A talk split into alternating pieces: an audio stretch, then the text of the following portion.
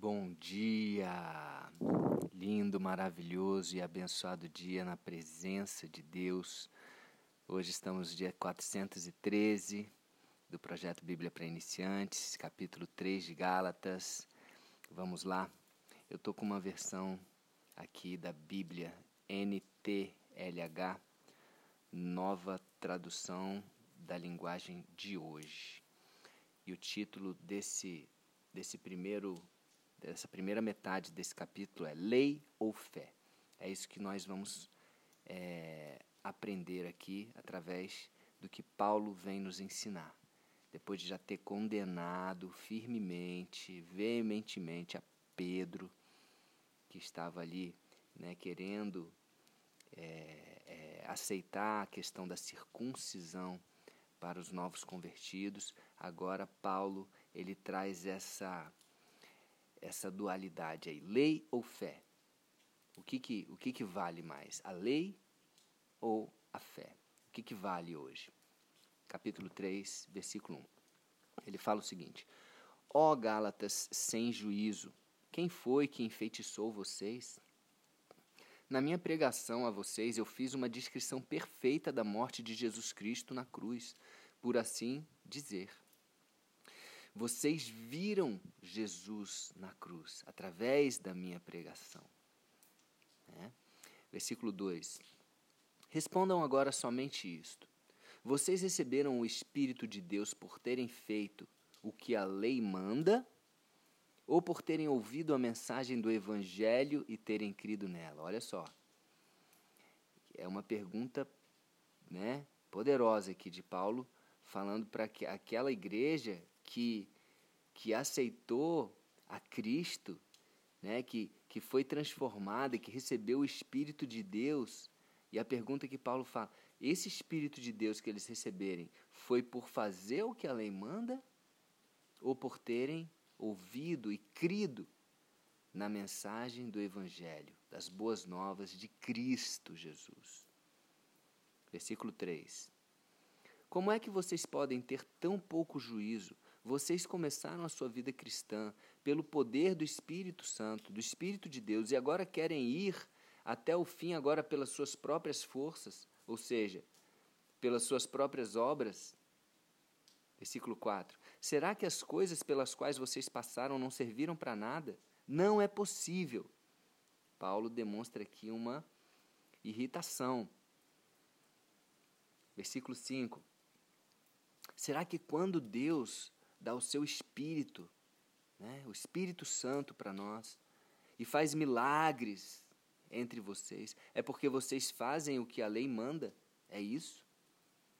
Não será que é porque vocês ouvem a mensagem e creem nela? Olha só, lei e fé. Lei é, é lei e crença, e acreditar, e crer. Ele está né, nesse é, nessa dualidade aqui. Versículo 6. Lembrem-se do que as escrituras sagradas dizem a respeito de Abraão. Agora ele traz o exemplo de Abraão. E lembrem-se que na época de Abraão não havia lei ainda. Né? Moisés trouxe os dez mandamentos, as 613, 613 leis, tá? Mas isso tudo foi depois de Abraão, Isaac, Jacó, José, os 430 anos de escravidão no Egito e depois que veio Moisés e a lei. Tá? Então, olha só, para ficar claro aqui o exemplo que ele vai trazer. Lembrem do que as escrituras sagradas dizem a respeito de Abraão. Ele creu em Deus e isso lhe foi imputado para justiça. Deus aceitou Abraão por causa da fé de Abraão. Abraão, ele é, é citado na Bíblia como o pai da fé, aquele que acreditou em Deus, não questionou, que quando Deus falou, sai da tua casa, da tua parentela, ele foi, para um lugar que eu te mostrarei, ele foi, ele não sabia onde era, saiu do conforto, quando ele teve a promessa a Isaac e Deus falou, vai sacrifique Isaac, porque ele estava amando mais a Isaac do que a Deus, ele foi sacrificar Isaac, sabendo que Deus proveria, e Deus proveu, o cordeiro, antes dele sacrificar Isaac, o anjo apareceu e proveu o cordeiro. Então, a fé de Abraão, a obediência de Abraão, foi aquilo que justificou a Abraão. Tá? E, e ele está trazendo esse exemplo aqui para lembrar a todos também que na época de Abraão não havia lei. Então ele creu em Deus, ele teve fé em Deus e por isso Deus o aceitou. E isso lhe foi imputado para a justiça. Versículo 7. Portanto, vocês devem saber que os verdadeiros descendentes de Abraão são os que têm fé. Versículo 8. Antes que isso acontecesse, as Escrituras viram que Deus ia aceitar os não-judeus por meio da fé.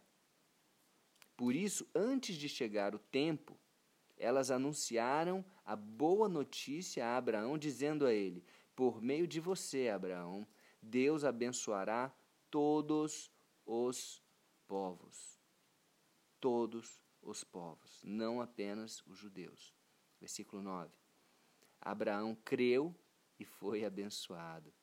Portanto, todos os que creem também são abençoados como ele foi.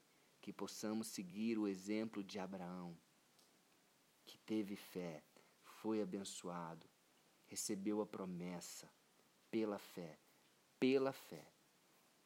Versículo 10. Os que confiam na sua obediência a lei, estão debaixo da maldição de Deus. Pois as Escrituras Sagradas dizem: quem não obedece sempre a tudo que está escrito no livro da lei está debaixo da maldição de Deus. E é essa uma das funções da lei. Da, de mostrar, a lei já estava preparando para Jesus, de mostrar que só um, só um, o único que conseguiu cumprir toda a lei foi Jesus. Né? Então, na época da lei, os sacrifícios que eram feitos ali, as imolações, os sacrifícios, o sangue derramado dos cordeiros, dos bodes, dos bois, do, dos animais. Por quê? Porque todos reconheciam que eram pecadores e precisavam do sangue para pagar o pecado, porque ninguém conseguia cumprir toda a lei. E agora eles estão querendo, a igreja de Cristo está querendo trazer a lei de volta. Entende? E Paulo está ali veementemente exortando: parem com isso. Parem com isso. Versículo 11. Versículo 11. É evidente que pela lei ninguém é justificado diante de Deus porque está escrito nas Escrituras, lá em Abacuque 2, capítulo 2, versículo 4, está escrito, e ele cita aqui, Paulo cita, o justo viverá pela fé. Vai lá em Abacuque e confere isso. Por isso que é maravilhoso, gente. A Bíblia, ela é toda intercalada, ela é toda ligada. O Novo Testamento ele não faz sentido sem o Antigo Testamento. Olha quanta coisa. A gente está no Novo Testamento e olha quanta coisa nós estamos vendo aqui referente ao Antigo Testamento. Já falamos aqui de Gênesis, sobre Abraão, já falamos de, de Deuteronômio, sobre é, é, maldito todo aquele né, que não permanece nas coisas do livro desta lei, que está lá em Deuteronômio. Estamos falando aqui, o justo viverá pela fé, que é um dos, dos profetas, lá Abacuque. Vamos falar ainda de Levítico e Deuteronômio, Deuteronômio outra vez em apenas 15, 14 versículos. Olha só. Por isso que é importante, gente, a gente, a gente entender, a gente ler a Bíblia toda. Tá certo? Versículo 12. Mas a lei não tem nada a ver com a fé. Pelo contrário, como dizem as Escrituras, viverá aquele que fizer o que a lei manda, ou aquele que observar os preceitos da lei, por eles viverá. Versículo 13. Por isso, perdão, porém, Cristo tornando-se maldição. Olha só, aqui já ele, ele traz toda essa explicação do Antigo Testamento e aí vem o que importa. Tudo estava trazendo, a lei apontava para Cristo, Abraão apontava para Cristo. Né? O próprio sacrifício que Abraão ia fazer, que sacrificando o seu próprio filho, o próprio Deus fez, sacrificando o próprio filho. Ele não permitiu que Abraão fizesse, mas o próprio Deus fez isso. Amém? Porém, Cristo, versículo 13, tornando-se maldição por nós, nos livrou da maldição imposta pela lei. Como diz as Escrituras. E agora, lá em Levítico 18, 5. Maldito todo aquele que for pendurado numa cruz, no madeiro. Maldito todo aquele que for pendurado no madeiro. Perdão, isso daqui está em Deuteronômio 21, 23. Versículo 14. E Jesus se fez se fez maldito. Ele se fez, ele se entregou e foi pendurado no maldeiro para que ele levasse todos os nossos pecados e se fizesse maldição por mim e por você. Amém? Versículo 14 para fechar aqui hoje. Cristo fez isso para que a bênção de Deus, para que a bênção que Deus prometeu a Abraão seja dada por meio de Cristo Jesus aos não-judeus e para que todos, todos, judeus e não judeus, todos nós recebamos por meio da fé o Espírito que Deus nos prometeu. Amém? Então, é por meio da fé, não é por meio da lei.